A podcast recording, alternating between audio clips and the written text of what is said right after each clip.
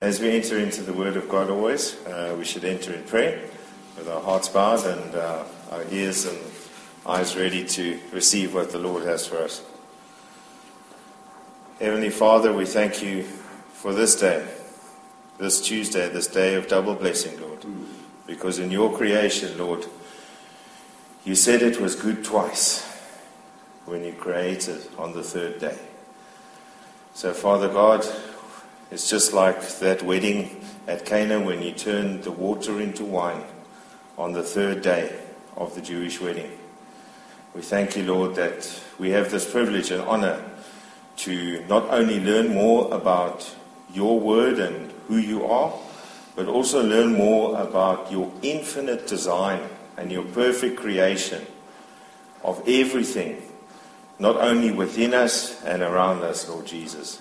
So as we enter into the study, I pray, Lord, that you open our hearts, that you open our ears, and you open our eyes. And Holy Spirit, let your conviction and let your revelation be clear to us this day. So, Lord, we just um, give you all the glory and the honor for your perfect design and how you have given us your word to be able to understand the times that we live in, to be able to take your word as a lens and shine your light and focus those rays of light into our circumstance every single day. We give you glory in Jesus' name. Amen. So, yes, today um, is the second part of, of, of our study on Jesus, the Word of God, and DNA. And last week we obviously touched on the macrocosm, which is the universe and the galaxies, and, and that there is a mathematical formula, and God's fingerprint is over everything in creation.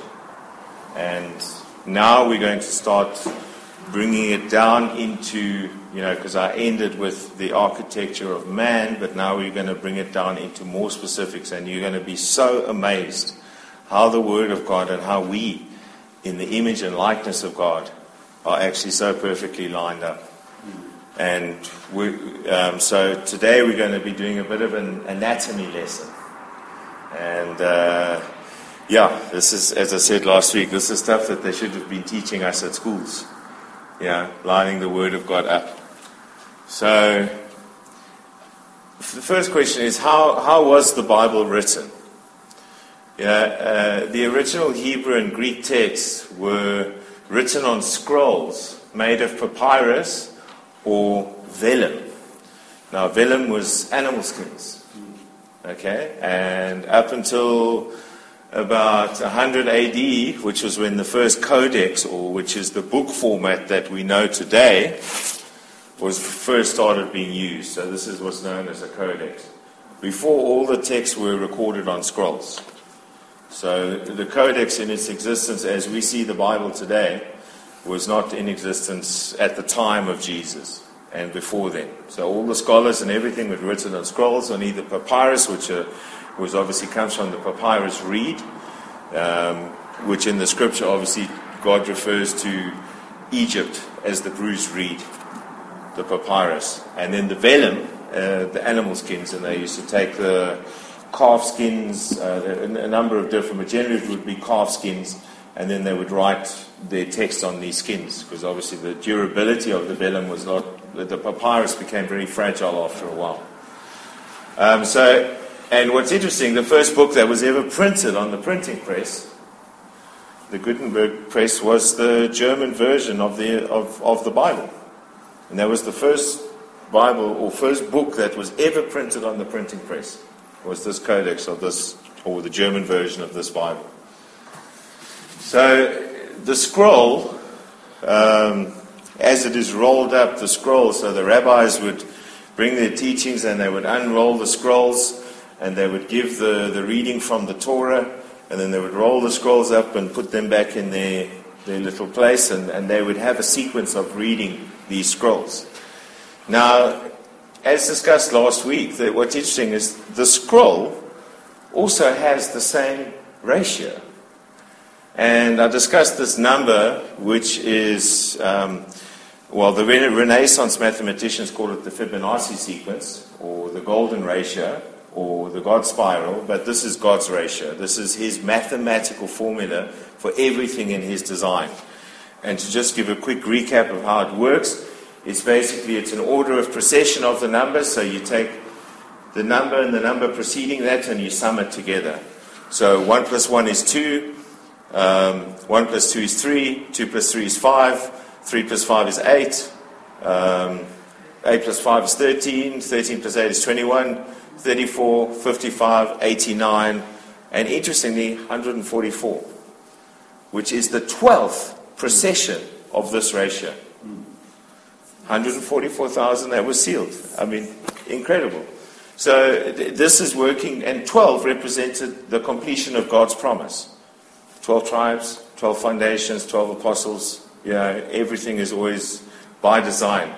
And, and if we look in Isaiah, um, is that 34? Yeah. It says, And all the host of heaven shall be dissolved, and the heavens shall be rolled together as a scroll. This is God saying the heavens, heavens can be rolled up like a scroll. And in Revelations 4, uh, 6, he talks about, And the heavens departed as a scroll when I rolled together, and away from the mountain and the island were moved out of their places. So God here in his word is comparing the heavens to a scroll. So if we look at a scroll and the way these scrolls were, and this is how this is one of the ancient manuscripts, and you look at the spiral design of that galaxy, you can see why God has said, I can roll them up like a scroll. The same mathematical formula applies in the scroll. And this is the written word of God. But another thing that, that, that came to me is quite interesting is this animal skins, the vellum, the written word of God. So they used to write it on these animal skins. Does that ring a bell to some of you about the Garden of Eden and Genesis? Genesis 3, where the Lord fashioned garments from animal skins for Adam and, and his wife and clothed them after they had eaten of that fruit. So in the Hebrew, the word means to cover, to wrap around, to put a robe or a garment on. It's not referring to the actual physical organ of the skin, but it's referring to this covering that they received. So they tried to cover themselves with fig leaves, but God gave them an animal skin. And isn't it not very interesting that the scribes would write the written letters of the Word of God on animal skins. and if we look in Revelation 3, when Jesus is talking to um, the church of Laodicea, and he says, uh, I have counseled thee to buy gold, for, buy of me gold tried in the fire, that thou mayest be rich, and white raiment, that thou may, mayest be clothed, and that thy shame of thy nakedness do not appear and anoint thine eyes with eye salve, that thou mayest see. It's referring to the same illusion here in Genesis 3. You know, in Genesis 2, it actually talks about man and woman were naked and were not ashamed, is what the Hebrew says. And then after eating of the they, what did, they realized they were naked. And so God clothed them with an animal skin. And here is the promise to the church that Jesus is going to give us a garment and a robe and clothe us so that we not need, need be ashamed. Mm. And this is this robe of righteousness that is referred to throughout the scriptures. The robe of righteousness is actually the undergarments uh, to the armor of God. And uh, we'll get into this, but you have the robe of righteousness, and there's also what's called the cloak of zeal that the prophets used to speak about. And then Paul would use that analogy and he used it like a Roman soldier. But that's discussing the components of the armor of God. But this robe, this white linen robe of righteousness, which basically the white refers to the cleansing or the atonement of the sins, so that, our sins are, are washed whiter than snow and the scarlet removed. And this is the robe and the cleansing. So now, if we bring this in line to the Word of God, what does the Word of God do? We are washed by the water of the Word. But there, they were writing on animal skins. So it, it lines up so incredibly. And the other thing is, is silver is, is something that's very prevalent in the Word of God. And silver def- refers to the purification. I mean, obviously, we've, we've heard this, the story of being refined as silver, but it's a symbol of redemption in the Bible and purification. And in Psalms 12, it says, For the words of the Lord are pure words, as silver tried in the furnace of earth, purified seven times. Now, in the Hebrew mindset, this concept of sevenfold or seven times um, refers to complete purification. And, and that's the seven is the day of rest or the Sabbath, the day at which God's people entered into the rest of God. Because he, on the sixth day, he finished his work, and the seventh day was the, was the completed work of God. And, in, and Jesus refers to the, this concept as well as far as how, how many times are we supposed to forgive those? And what does he say? 70 times 7. And this is that concept that is, that is coming through because this is, this is from the Hebrew mind. Sevenfold is complete forgiveness and come to point of rest. So in the book of Proverbs, verse 17, it says, The fining pot is for silver and the furnace for gold, but the Lord trieth the hearts. So we're coming into the what what is the word silver actually referring to? And then what is God really focused on? He's focused on our hearts. And obviously, coming in from our previous series, Create in Me a Clean Heart, this is now, you know, the Lord is the one who tries our hearts as silver. And then in Zechariah, verses 13, it says, And I will bring the third part through the fire, and, and will refine them as silver is refined. And I will try them as gold is tried, and they shall call on my name, and I will hear them and I will say, It is my people, and they shall say, The Lord is my God. So, this is this process of refinement and redemption in, in the scripture. And this is also a warning of the folly of earthly riches and idols, and is the promise of God's word to redeem us. So if we look at refining silver, removing impurities, I mean, this is an old blacksmith. And if, you, if quite interestingly enough, the way they used to do it, they would have those, um, I forget the word now, the, the ballast. Bellows, bellows. And the bellows was the breath which would stoke the fire and make it hotter. So now we take the Holy Spirit as the breath of God and the Word of God as the breath of God to stoke that fire to increase the temperature so that because if you look at the chemical process of, of refinement, it needs to reach a certain temperature, and if, unless it reaches that temperature, the dross is not going to be separated. Those impurities are not going to be separated.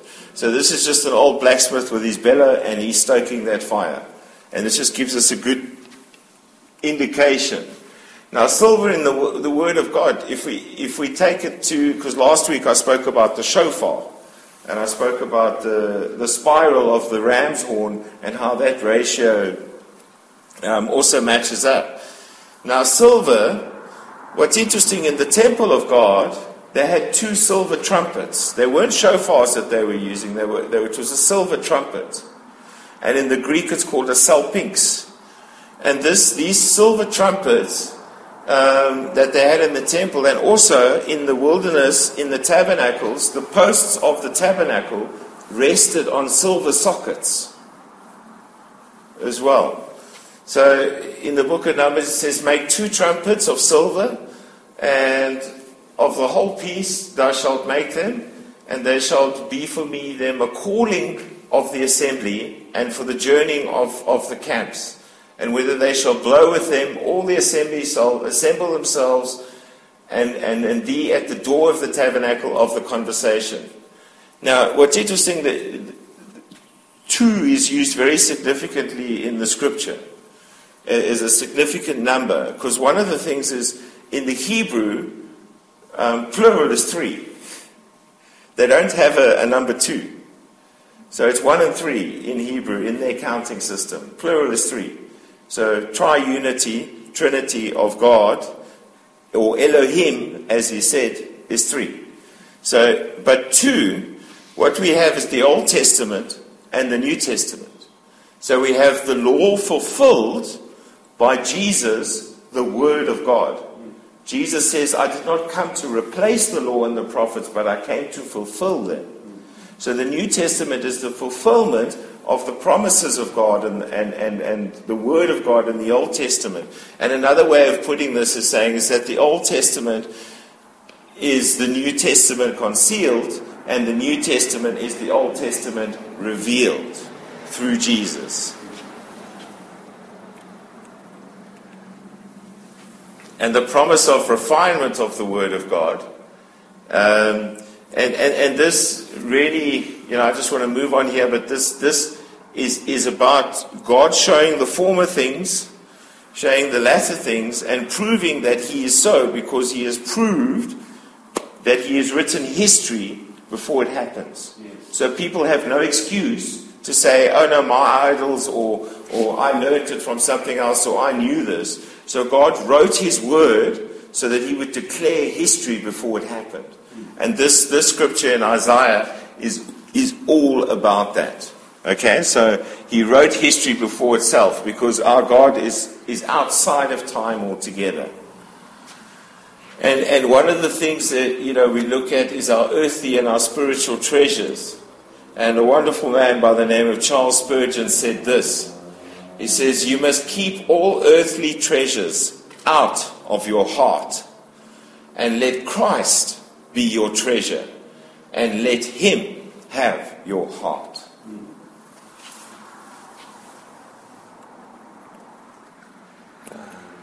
So we, we looked at the, the temple of God in the Create in Me a Clean Heart series and the architecture of, of the temple.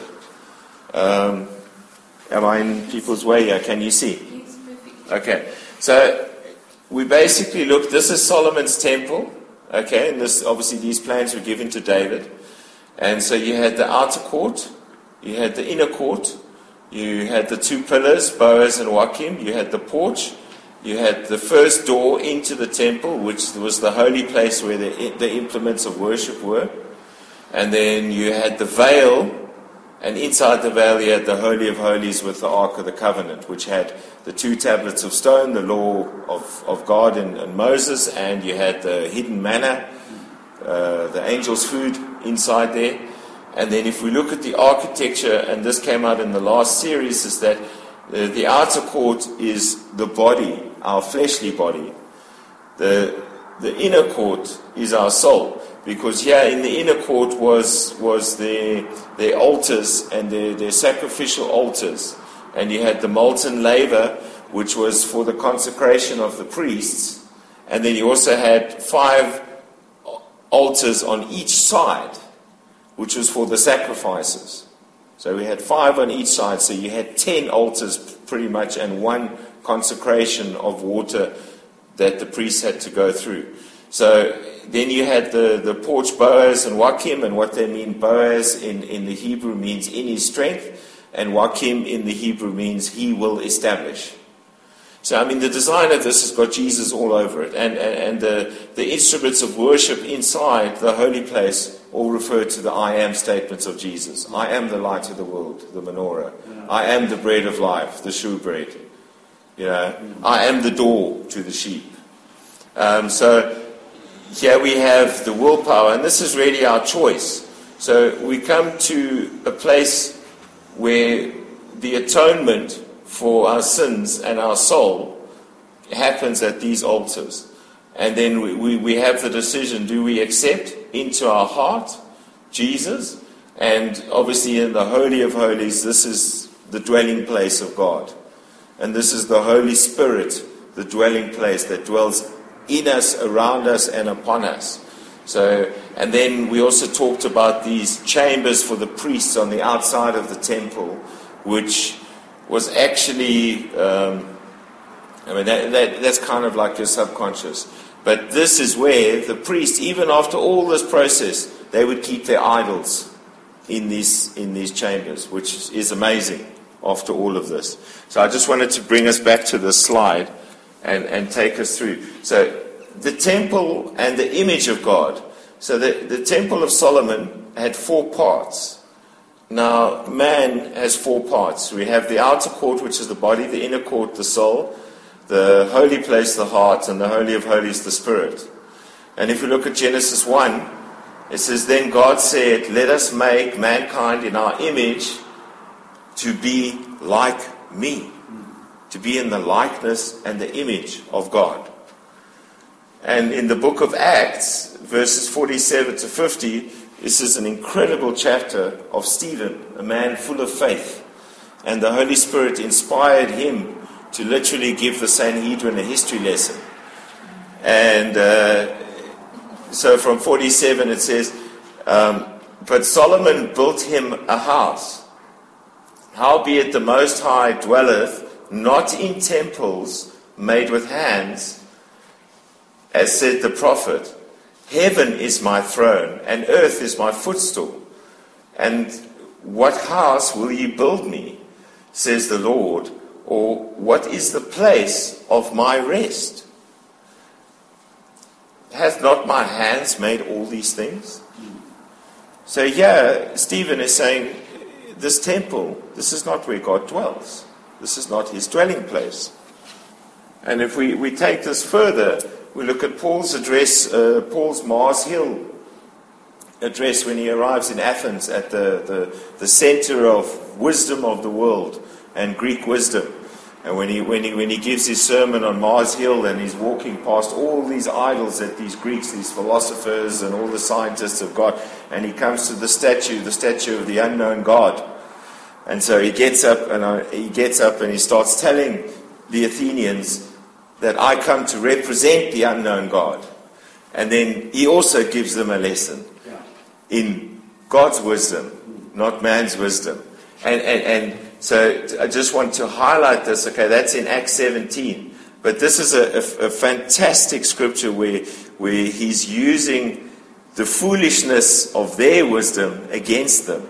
So he comes in with a hook and says, You know, I come to represent the unknown God because, you know, the Greeks they always wanted to cover all the bases. You know, so they had all their temples to Apollo and, and, and Zeus and, or, and, and all their different gods, and then they would always have one. Okay, maybe there's an unknown god, so they had the statue to the unknown god just to make sure that they were covering all of their bases. So Paul comes and says, okay, because Paul was educated by the highest Greek minds as well as the highest Hebrew minds.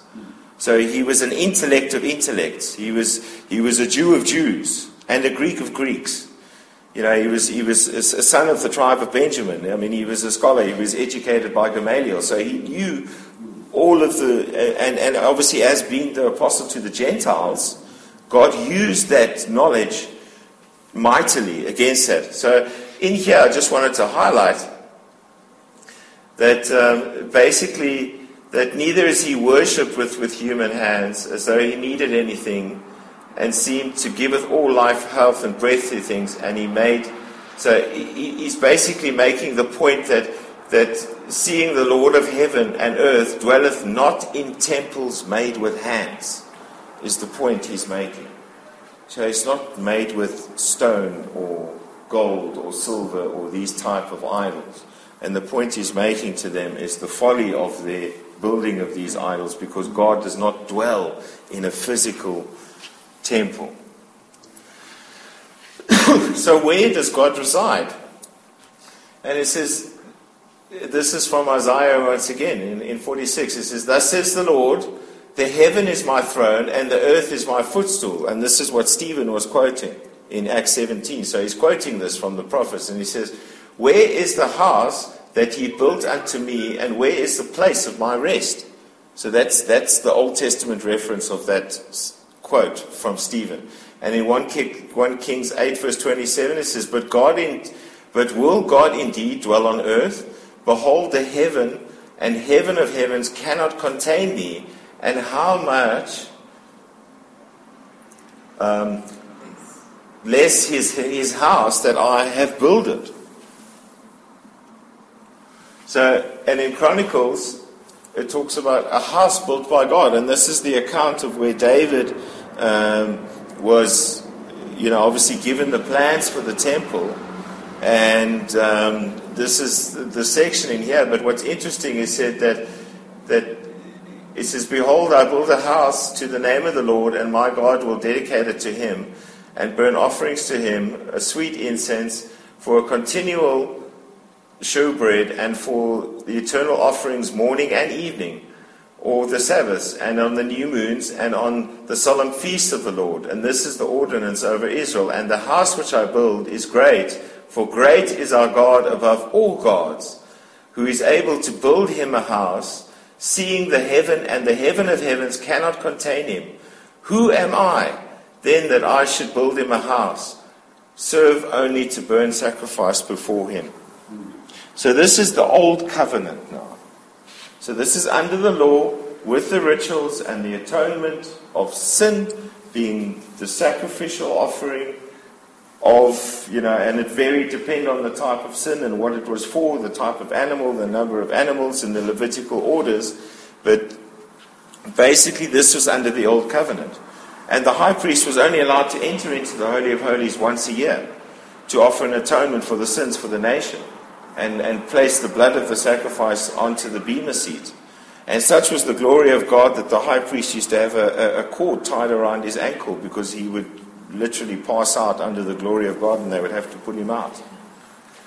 Um, so the throne of God is the heart. And, and this is what it says in, in Second Chronicles. It says, Now now I was in the heart, it now it was in the heart of David, my father, to build a house for the name of the Lord of God of Israel. Now, this is Solomon talking. So, God placed it in his heart to build him a house, to build him a temple. And Solomon got to build this. So, I just wanted to highlight this particular point. Now, many of us are familiar with this drawing from Leonardo da Vinci. Now, this is what's called the Vitruvian Man. Okay? We're familiar with this. And I want to introduce this into our studies now because we're going to deal with this, this, these topics later down the line. But it's important to realize that Leonardo da Vinci was a mystic, okay? And he was a Kabbalist. He used to follow Kabbalah, Jewish mysticism. And also, he was involved in a lot of these secret societies with these mystery schools and religions. And what they use, this architecture of man, and on the right here is showing the symmetry of architecture, because the Masons were the builders. So a lot of their formulas that the Masons use come from this drawing, because you'll see if there's a circle and a square, and all the if you, if you join the intersecting points, they make angles and shapes. So there's this is what's called sacred geometry and how they use the design of a man to build their buildings. And then through their buildings, they know exactly what that means. So I just wanted to bring this in to this study because this is what God's design is and how the devil has tried to corrupt it. So we're coming back to God's perfect design. It's very clear in the New Testament God says that you and I are the temple of God. And in, in Corinthians um, yeah, 6 and in Corinthians 3, um, you know, it's very, very clear. And it says, And ye are, are ye not the temple of God, and that the Spirit of God dwelleth in you? And if any man defile the temple of God, shall God destroy his temple, for God is holy, and which temple are ye? And in 1 Corinthians 6, verse 19, it says, says, Do you not know that your body is the temple of the Holy Ghost, uh, uh, which is in you, and which, which ye have of God, and ye are not your own? For ye are bought with a price. Therefore glorify God in your body and in your spirit, which are God's. It's very clear that under the new covenant, We, as Christians, are the temple of God. So, if we look at a, a, new life, I mean, last week we ended on, on the embryo and we, we ended on the umbilical cords. But if we look at a new life and a mother and a father, you know, it's Adam and Eve, not Adam and Steve. So, Adam and Eve. So, what, what happens is you, you have the seed and the egg. Okay? And, the, and at conception, when that seed and that egg fuse, life is created. It's not after so many periods or so many cells. That, That is when life is fused. God has created this. And what is interesting is that there are 46 chromosomes, okay, that come, come from, you know, when, when life begins. So there's 23 chromosomes from the father and 23 from the mother. Well, it's actually 22 chromosomes from the father 22 from the mother, and then the last chromosome, the 23rd, is the sex chromosome. And this is the X and the Y chromosome. So if it's an X and an X, then it will be a female baby. If it's an X and a Y, it will be a male. So there are 46 chromosomes in total, which make up the human chromosome map.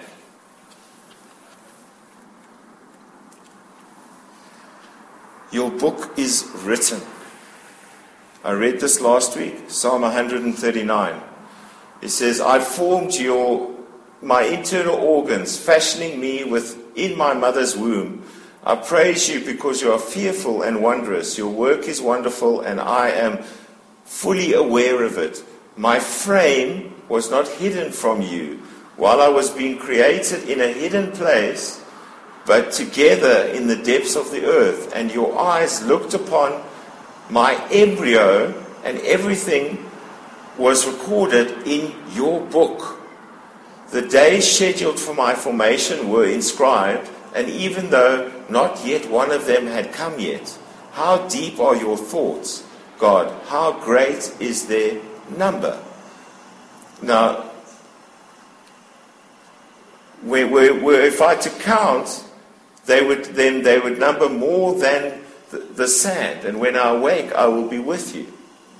So we look at here in the Hebrew, they didn't have a word for chromosomes and uh DNA and these types of things.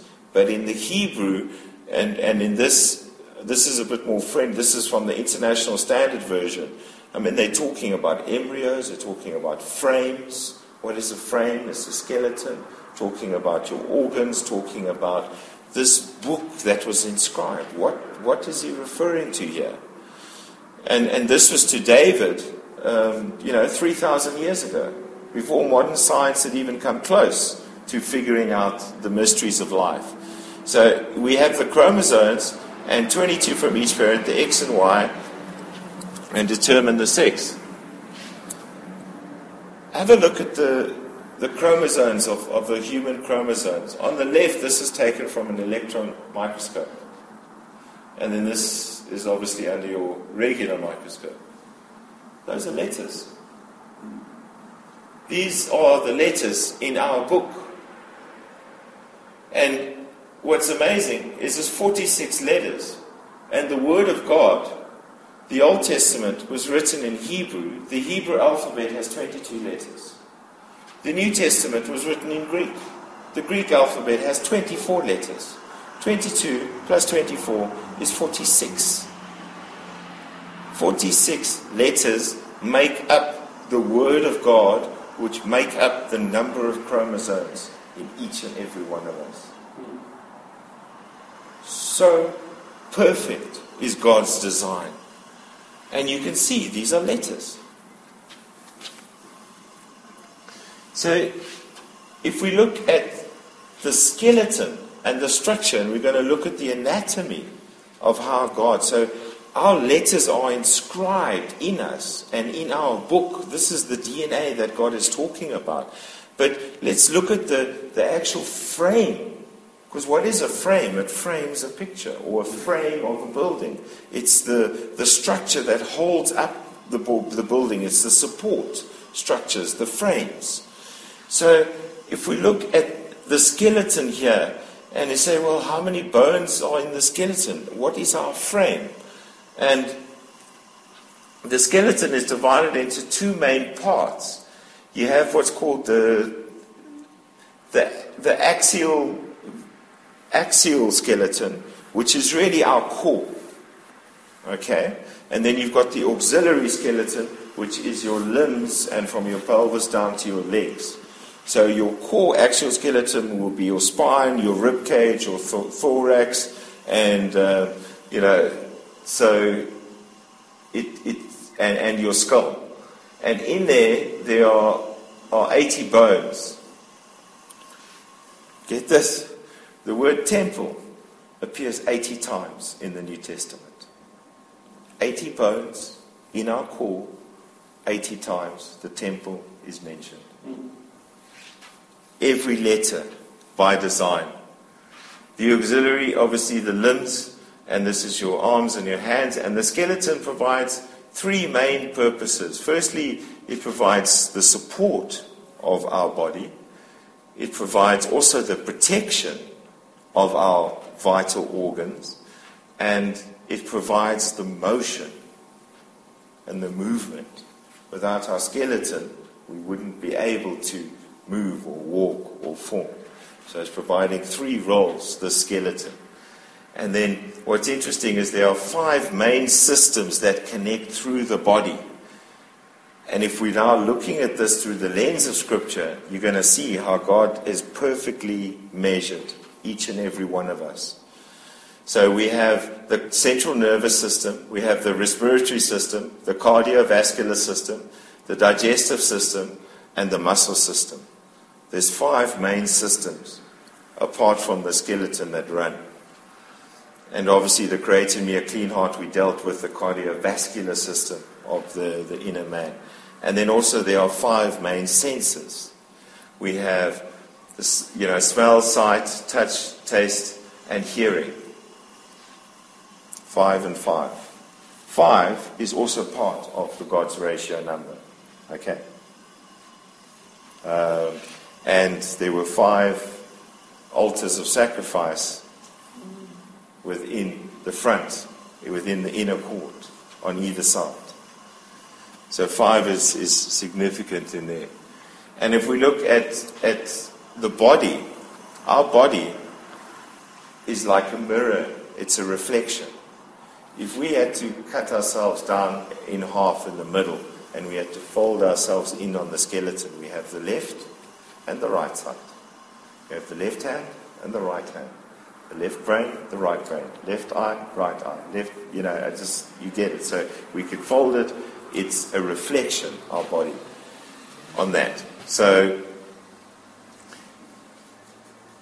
and, and, and this brings us to, if, you know, and this reflection is so we have um, the left and the right side. We also have the old and the new man. We also have, you know, the two eyes, the two ears, and then we have the Old Covenant and the New Covenant, and the Old Testament and the New Testament. Two. Okay? So there is duality within our architecture and in our design from our skeletal structure and our sensory structure. And even if you look at our nervous system, the way it functions, it's exactly the same on both sides.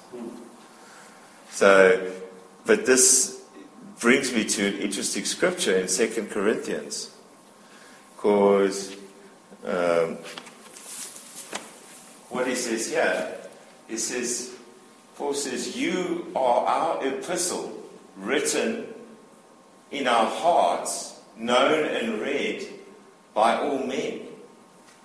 And having been made plain for you, the epistle of Christ, um, ministered by me, not having been written with ink, but with the Spirit of the living God, and not in tablets of stone, but in the fleshly tablets of the heart.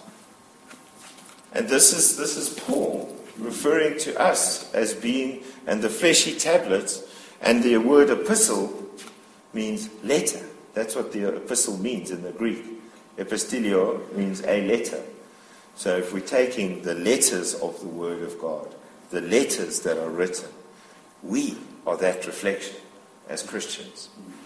And so, and later on, in, in that same chapter in Corinthians, where he's talking about the mirror and the reflection, and this he's talking about the veil that while the law was being read, they were blinded. The veil was still over the law. But with Jesus, our faces have become unveiled and we move from glory to glory and the reflection of the mirror. This is what he's talking. So we are the reflection, the unveiling of the new covenant, being ministers of the new covenant of Jesus Christ. And we are the letter. We are his letter. And this is to be an example for him. But it's all in our architecture. And we look at the laws of God versus man. We have the two tablets of stone, the Ten Commandments, the law of God, which is the Old Covenant. We have two hands and two feet, five fingers, ten fingers, ten commandments, ten toes, ten commandments. Yeah, everything in our design, the laws of God were obviously written in stone, and then, but Jesus fulfilled that law and he became an atonement for our sins so that we may enter into the new covenant with God and that we may have a new spirit placed in our heart, being the fulfillment of the old. And then, and then in 2 Corinthians, he, he talks about the, and, and this is what he said, for the letter kills, but the spirit gives life. We know the scripture. So the letter of the law, or the old law, the, the structure of it, it's the Spirit that breathes life into our hearts. The, the law itself was actually brings death. This is what uh, Paul says in Romans. He says the law came that sin may abound more. Because it was impossible for man to keep those rules. But Jesus provides the new covenant. So in Solomon's temple, it's a temple that's made from stone. We have the sacrificial altars, the five on the left and five on the right. We have the molten altar, I mentioned the 12,000 gallons. Um, the five altars, five senses, five systems, five fingers, five toes, left and right of the, of the pillars. Um, the blood of the offering uh, was placed on the bema seat, the mercy seat, for the nation's atonement of sin. And then God's scale of justice talks about the left hand and the right hand of God. In the left hand, he has his justice and his wrath, and in his right hand, he has his strength and his love and his grace. And so Jesus paid the price in full with his blood, the eternal sacrifice for all mankind. And this is where Peter talks about this concept of us being living stones in 1 Peter 2 and talks about us being a holy nation, a royal priesthood. We know the scripture. And it's, it's about that, that we are this, this stone that the builders rejected, and to him being the cornerstone, and to those who reject the gospel, he's the rock of offense. He's the rock of stumbling. And this is the scripture. And, and, and Peter understood this, that we are living stones. Because the life Last week I discussed the, description, the, the structure of the outer ear and the inner ear and how this ratio was exactly the same. One of the things, and I just want to add more to this, is that the inner ear is responsible for maintaining the body's balance. How do we maintain our spiritual balance? hearers and doers of the Word of God. So, not only hearing, because faith comes from hearing the Word of God, but the works and the doing of the Word of God brings that spiritual balance. Because there's no, because I said, being a Christian is not an intellectual exercise, it's from the heart. And this is what James is talking about. He says, But become doers of the Word and not hearers. And, and only deceiving your own selves. For if anyone hears the word of God and is not a doer, he's like a man studying his what? his natural face in a mirror. And after, but he studied himself and went his way and immediately forgot what he looked like. So true. So true. So if we've heard the word of God, we don't reflect and understand this word and become a doer of the word. It's just, you know, we've heard the saying, in, in one ear and out the other. Mirror, again, bringing in. The Holy Spirit is incredible with his choice of words, his letters, the way he, he ties and brings it all together. And um, yeah, so I don't know if you want me to continue or are you quite happy? I just want to get. Hey? Okay, okay. Because, yeah, there's lots more where this comes from. But it's absolutely incredible because God has designed us so perfectly in every facet. And when you apply His word to how we are made, fearfully and wonderfully made, it lines up every single time. Let's look at the human rib cage, the thorax, the system. How many ribs do we have? We've got 12 ribs on the left and 12 ribs on the right. That's 24 ribs. Okay? 24 ribs. So this now, this thorax, this is protects our cardio and respiratory system. These bones around here. So you've obviously got the number of the ribs on either side, and if you look at the New Jerusalem in Revelations 21, you will see there are 12 foundations of the New Jerusalem, which was laid by the apostles, and there are 12 gates on either side. And these tribes, and, and, and each gate is for the tribe of Israel. There are 24 elders in heaven there were 24 courses of the priests or rosters of the priests, as I discussed. You know, in the Solomon's temple, they had a schedule, and there was 24 courses, so they would serve for two weeks at a time, and there were 24, and it would go in a cycle like that. And what is interesting, in the New Jerusalem, there is no temple. The Lord is the temple. There is no holy place and holy of holies. There's no more sacrifices. But there is the outer court and the inner court. There is those courts, but the actual architecture of it. So you have 12 foundations, 12 gates, mm. 24 ribs, 24 elders. We look at the lungs. Yeah? In the lungs, and uh, in the first series, I discussed about the structures of the heart and the chambers of the heart and the different soils in the heart. Okay? But I also spoke about the lungs being the respiratory, that the blood that was depleted of oxygen would go into the lungs, and that would give breath and life back to the blood and then go into the rest of our body.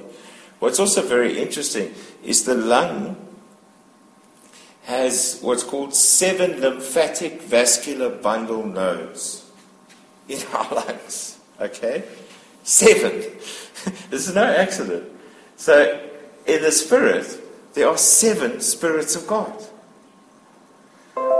These seven nodes that obviously there you've got I mean the, on the diagram there's the bronchial nodes and all the all these here are different lymphatic nodes that are that are actually around the lung structure. And if we look at uh, Isaiah 11, which is a scripture we all know about the seven spirits of God, that uh, and the spirit of Jehovah shall be upon him, and the spirit of wisdom and understanding, the spirit of counsel and might, the spirit of knowledge, and the fear of Jehovah.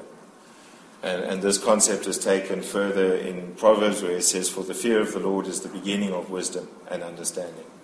The fear of the Lord is is, is really it's, it's one of the spirits of, of the Holy Spirit. And then in Revelation, talks about the seven spirits in front of the, the throne of God, the lamps. And then that also comes from Zechariah 4 when it talks about the golden lampstand with the seven flames, the seven spirits. So all of those three scriptures, two or three witnesses tying into there. So this spiritual breath, this respiration, because, you know, and in Leviticus uh, it says that for, for the life of the soul is in the blood, and everything that has breath has life in the soul. So this is the lungs. So if we take the Holy Spirit, the heart is the throne of God. We've discussed this. We, we saw how David said he had set in his heart to build a house unto God. And so we've discussed the four chambers of the heart, uh, the four soils of the heart, and that the heart of heaven is God's throne room. And it's his throne. So, and also in the throne room, in Ezekiel and Revelation, we see that there are four beasts that surround the throne. These four chambers. And the Ark of the Covenant in the Holy of Holies was, was carried by four Levitical priests as they put the posts through. Every number, every detail is so significant. And that the law is written on what? Not on tablets of stone, but on the tablets of our heart. And this is that scripture. It's in, in, in Ezekiel and in Corinthians. Yeah, so it's, it's these fleshy tablets of our hearts that God has written His law. And Ezekiel said, It says, I will remove their stubborn heart or heart of stone, and I will give them a heart that is sensitive to me. The human spine. A child is born with 33 bones in their spine. Okay? Now, Jesus was crucified at the age of what? 33. By adulthood, which is reached at the age of 21, when we are fully grown and fully matured, 21 again is part of the God ratio number. Okay? So that's when we reach that. And then if we look at the structure of the different bones in the spine, I mean, we can go right down to the finest detail here. We have the cervical bones, and there are five. It's also part of the ratio. We have the thorax bones, and there are 12, which is the center of the spine, and each of these control different parts of our muscle and nervous system coming from the spinal cord. So this is now controlling your your hands and your head and your, your re- respiratory systems. This is contain your abdominal muscles. And actually, that top one contains uh, your diaphragm, and this one is your, your legs and your movement, and then this one is your, your bowel movements. So they're all the four parts. You see, it's four parts in the spine. Again. And so, you know, if we look at the, the system, we have five, and then we've got the thorax is 12 which 12 in Scripture represents the completed promise of God. And where is that 12? That's covering our innermost parts, that's covering our vital organs. And then the obviously you've got the, the lumbar, which is then your legs, is five, and then you've got your uh, scarab, what's it? Yeah, uh, which is also five. So this is all part in that sequence. Five is also in that number of sequence. And uh, in, in Exodus, this, this gives an interesting description because, you know, no man will ever see or has seen God. No man can see God and live. And we need to remember what the scripture says. That, you know, Jesus says, if you have seen me, you have seen the Father. But in, when Moses was on the Mount of God, he begged God to show him a glimpse of him. And God told him to get into the cleft of the rock, and he was going to show him his back. And he showed him his backward parts. God showed him his spine. And Moses went white.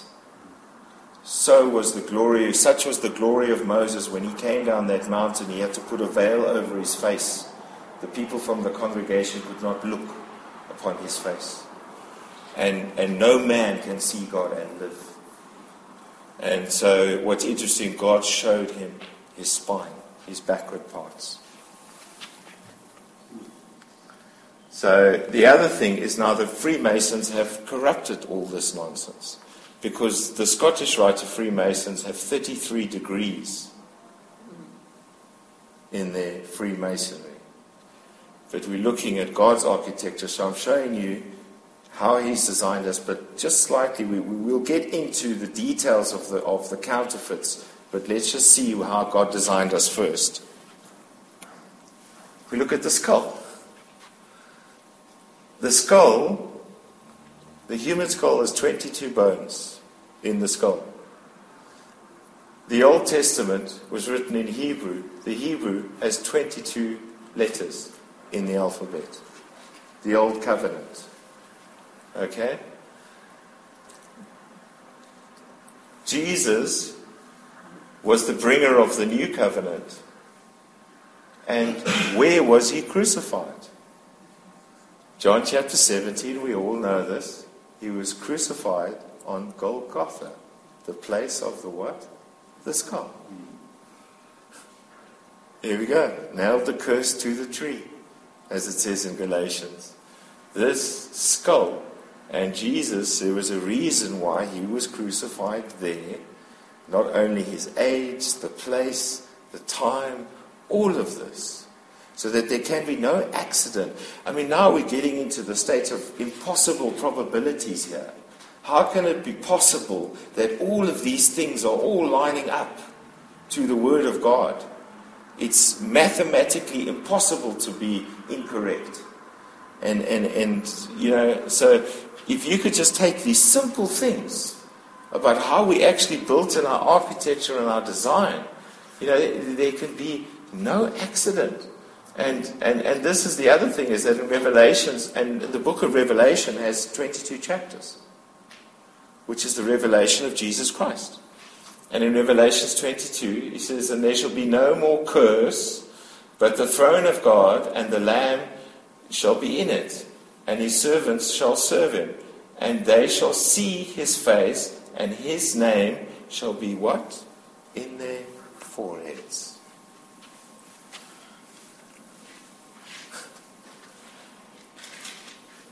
I think we, we can, Are you guys, I mean, I'm just conscious of time. I think maybe we should wrap up now. Okay, absolutely. But. you overload stage. No, no, well, I don't want to overload you. I just want to give you guys in, in measure. But every single part of us is so perfectly designed. From, you know, and, and this continues. I mean, I, there's much more to this, but I want to just highlight the glory of God and the absolute majesty when He says, that we are made in his likeness and his image, and his mark is upon us. And he's written, written our members in, in the book and inscribed the order and the sequence thereof so perfectly. So really, God, take your glory. You know, so when you just look at anatomy, I wish I was taught this at school. Yeah. Now you know why they're trying to get all teachings out of school. Well, they took the Bible out of school. You know this. Yeah. But this is, I mean, you, you can't make this stuff up. Uh-huh. There's too, there's, too, there's too much to be coincidence or, Yeah, or potluck. yeah. It's the difference between impossible and God possible. God is the God of the possible. And when we just look at ourselves and our structure, and we'll, and I want to continue this process because really He deserves such glory and honor for His perfect work, mm. and that how we are now the living temples, the living stones of God on this earth, and we are the unveiled faces that are supposed to reflect God's glory and design to others. Because God has said that, you know, by being hearers and doers of the word, that by our love to others, they will know that we are different. And we could take it in the simple things. A child can understand this. Even In children will, make, will find it easier to understand because they don't have the is it true or isn't it true syndrome. yeah, yeah, they don't, they haven't been corrupted. Their filter is still pure.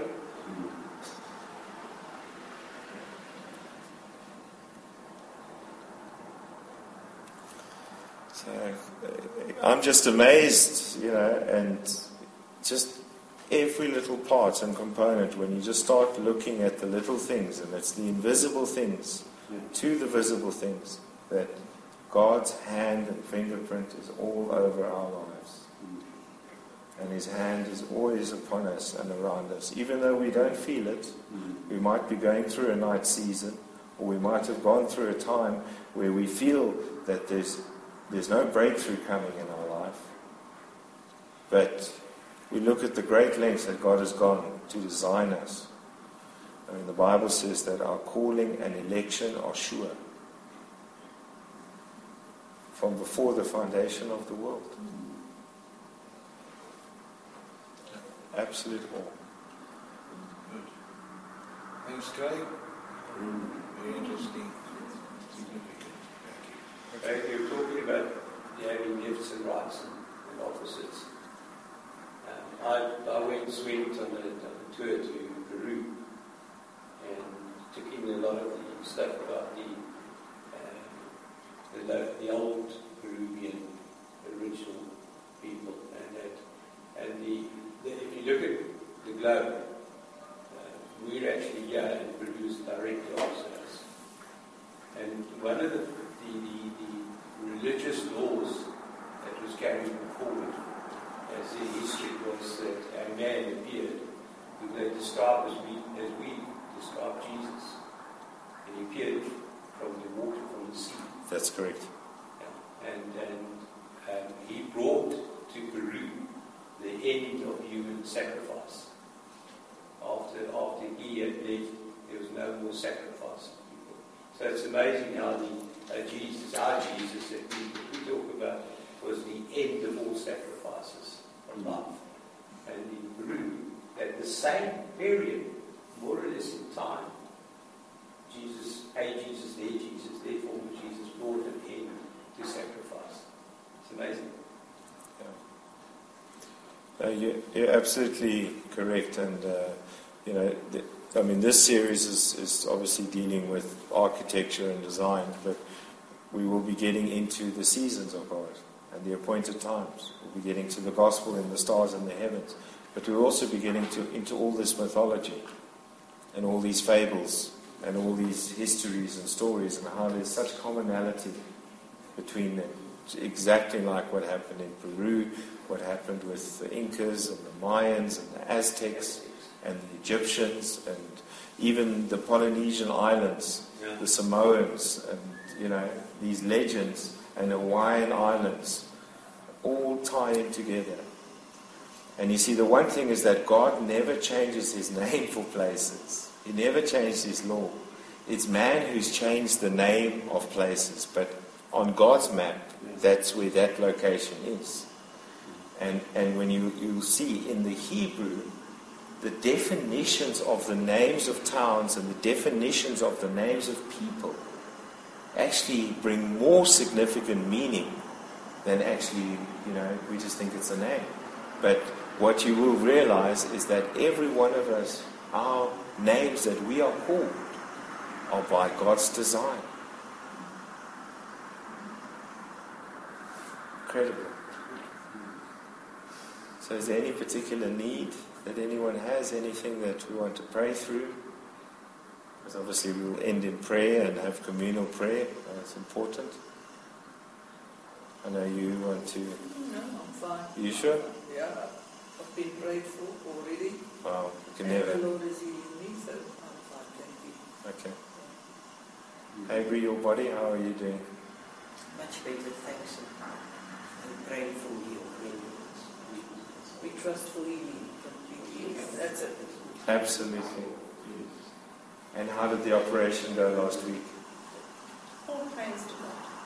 Hallelujah. We prayed for him too, and he's doing amazing. Fantastic. And his spirits are up. Absolutely. And your daughter? She's doing well. So Taryn as well? Okay. Good. Mm. Has she got, got back to the meetings? Yes, yes. Okay. I think she was even at church on Sunday. Hallelujah. Absolutely. Yeah. And Nick, your your work, how's it going? That's, it's a bit sticky, but it's going. Sticky. Only sticky because of the way it's been handed over to me. Okay. Um, Blakey did a huge job to take on um, the, the booklet making, but it's getting there. Okay. And Jenny, your health? No, You're all right. And Trudy? Chris? Getting much Much better. better. Much better. And you, Chris? Who looks after you? The Lord does. The Lord. Your mother-in-law. uh, She we, does, she does look after us. Now and again we get a meal as well. Oh, that's That- shame. that is uh, uh, we love Anna, but really, But then one day she forgot that she's already put salt in the in the food. she put more salt. oh gosh. But we doctored it with Worcester sauce. Okay. Fantastic. All right. Yeah. It was amazing. Yes. We just wanted- we probably get back to that. Yeah. And how are you? Yeah, I'm well. Really, God is is is um, just amazing and faithful, and I appreciate God is is, is one He can open doors that no man will, will shut, and open doors in incredible ways. Um, I actually have quite an incredible testimony, and this happened some weeks back. Uh, Mike is aware of it. Um, I don't know if you actually, if you actually know how close I came to dying last year. No. I came very close. Uh, the devil tried to take me out. I mean, literally, my whole inside vein on my left leg literally popped out overnight, and my leg went from 60 centimeters to 94 centimeters the next day. And they found, you know, five clots, three clots in my leg, in my groin, into my stomach, and they found a clot just here, just this far from my lungs and my heart. And yeah, I couldn't wear a shoe for six months. Um, I was immobile, and it gave me a big fright. I'll be honest. And but I'm so grateful because God got me still. Got me very still. And he said, Now listen, your plans I have for you are much greater. My plans for you are not in the kitchens and are not in that. So what had happened is, as you know, I had started and then went back into the kitchens, and then you guys didn't see me because that was consuming all. And then God said, No, put a stop to that and ended it. So this last year has been an incredible year. And two weeks ago, um, God told me to have a bath. And I said, okay. I mean, I don't bath or shower. You know, I'm a guy. And I said, okay. He said to me, go and cut some lavender in the garden, go and put it in the bath, and climb in the bath. So I got into the bath. I haven't had a bath in maybe 10 years. I mean, I shower. And I started praying. And I don't even know how to describe this. But God changed the texture of the water in the bath. He breathed His breath into that bath. He literally, the water became alive. I have never experienced, I didn't know. I mean, I thought, I mean, I'm quite a scientist. I thought I knew the stages of water. But this was living water. This was emotional water. This was liquid love. This was the water that Jesus was walking on and Peter walked on. This is the water that was parted by Moses. This is the glassy sea water that is in heaven. Literally, the viscosity of this water changed. And the time, it was at least three hours, but there was no sound from this water. And there was no displacement or resistance. So normally you move yourself through water, there's resistance and, and the viscosity of it, and you will feel the pressure of the water. But it was like you cut through like butter. like a hot knife through butter. It was literally, you could go in and out. And I actually had, I recorded the video after a while. I started recording this. I'm like, this is incredible. But God rebuilt the veins in my leg. And literally, the skin on my foot and my ankle, when I got out, just peeled off. It flaked off like salt. Living water. Living water. Did you pray for him and say, Lord, do this? No, I was just praying. I was just praying, and he just breathed. And it was just like, whoop. And they, they said there was no displacement, no sound. The water became sticky, like velvet, but not like sugary sticky, mm. but like literally, there was no sound. And if you take your hand out, there was no drips. The viscosity completely changed. This is, this is what scientists cannot, yeah, this is God's water. And literally, and then after about three hours, it went back to, and then the sound and whatever, it was all normal. But the temperature didn't change. The bath didn't get cold either. But it was like being surrounded by His love and living, breathing, restoring, healing water. It was like that pools of Bethesda. If we, we think about when the angel used to breathe into the water and the people would get into the water and they'd be healed. This is exactly that kind of experience. So, yeah, God takes Yeah. incredible glory. Sure. So, yeah.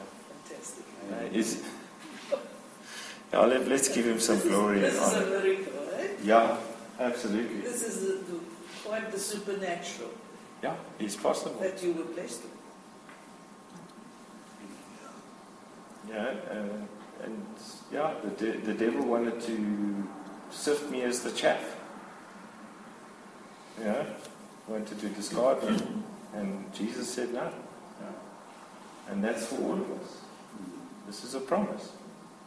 Jesus says So that. it's pretty much the story of Job. He was destroyed by the Correct? Said no. No. You may not take his life. You may take his possessions, but you may not take his life. And yet, the end result of Job, he was blessed more than ten times than what he first had. Right. Amazing. We serve an incredible God. We really do. So yeah, let- let's pray and give him some glory and some honor. And you know, whoever feels like praying, and, you know, let's just, just really just give him praise. Yeah. Lord, I thank you that we can never. I've seen things today that I never realized is in our bodies. It lines up with your word and with the temple. And even in the holy place, those seven I ams, I've never seen it like that. Lord, thank you for revealing these things to us so that we can become more and more like you. Lord, thank you for my brothers and my sisters, especially for Craig as well. Thank you for the time he spent with you, Lord. Thank you for the preparation. And thank you for his willingness to share what you show him with us. And I really trust you, Lord, that more and more people will come and be enriched by you. So we thank you and we praise you, Lord, for your dealings with each and every one. We are each unique in your sight. And for that we want to bless you and praise you, Lord, that the God of the universe that is so big spend time with each and every one of us. We honor you and we praise you for that.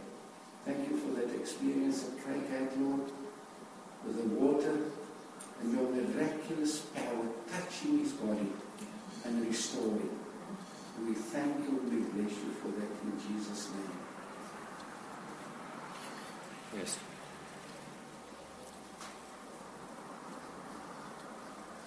Lord, we thank you that so many can report of you having brought them to a state of healing uh, in, in our little group here this morning. And we recognize your hand and your omnipotence and your love and your grace.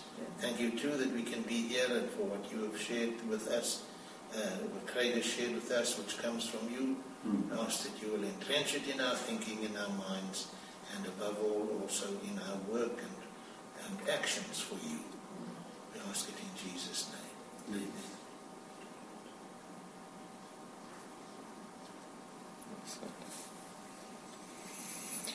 You truly are the God of restoration, Lord. You truly are perfect in every way, Father God. And we thank you, Lord, that through your living, breathing word, you, you have given us not only a roadmap, but you've given us a compass to navigate this world and to navigate through the waters and through the challenges, through the trials, through the sickness, through the tribulations, Lord. And that your word will always keep us from stumbling, will keep us from those nets and those snares that the enemy tries to lay before our feet to try and distract us, to try and get us being busy doing other things and not bringing glory to you, Lord. And I'm reminded of the wonderful verse, Lord. It says, Seek ye first my kingdom and my righteousness, and all things shall be added unto you, Lord. And so, Lord, we seek you. We, we, we humble ourselves and seek you. We seek your face. And we know, Lord, as, as we do this, we seek your face. We turn from our wicked ways. We call out to you, Lord, to heal our nation, to heal our families, to heal our homes, our communities, Lord. That, Lord, you will hear us from heaven, Lord, and you will answer our prayers.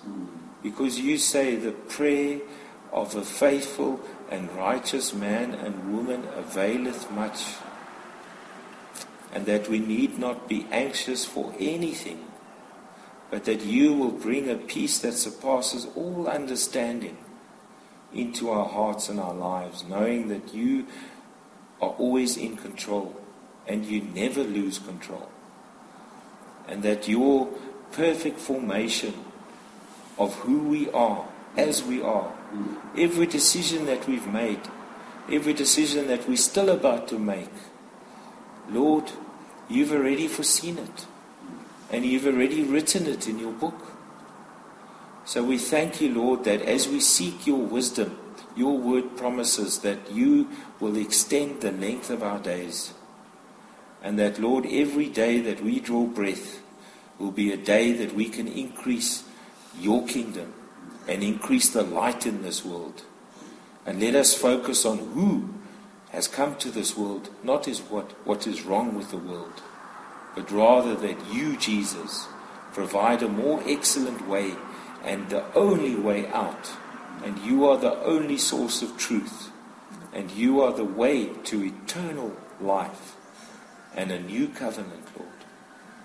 We give you all the glory, Lord, because without you, none of this would be possible. Without you, this, this meaning, this design, you know, and you designed us so perfectly that we couldn't have even come up with this structure and design, but how your word ties so perfectly and so so unites so intricately with our image that we are made in. So Lord, let us respect our bodies as we respect and honor you.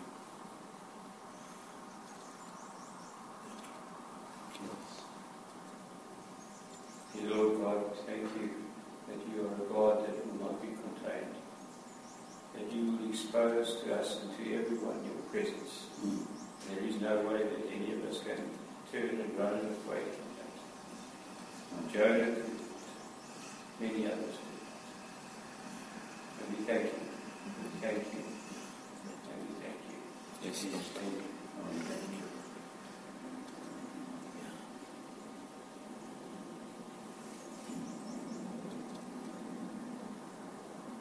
When you great, you wonderful. We worship you, we praise you, we say we love you. We are in awe of your creation.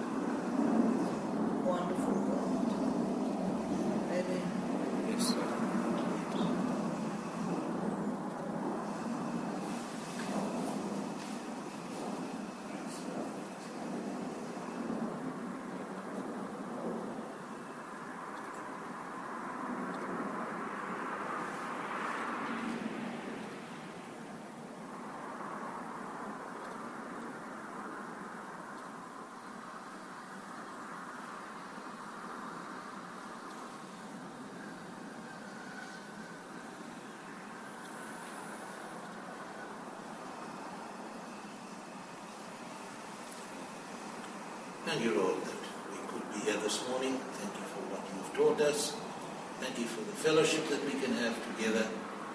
Ask that you'll go with us as we go our several ways, that you'll use us, Lord, to take the opportunities that you present to us to show others your wonderful gospel, your sacrificial love, and your indwelling presence. Yes, Father. We ask it in Jesus' name. Amen. Amen. Thank you, Lord.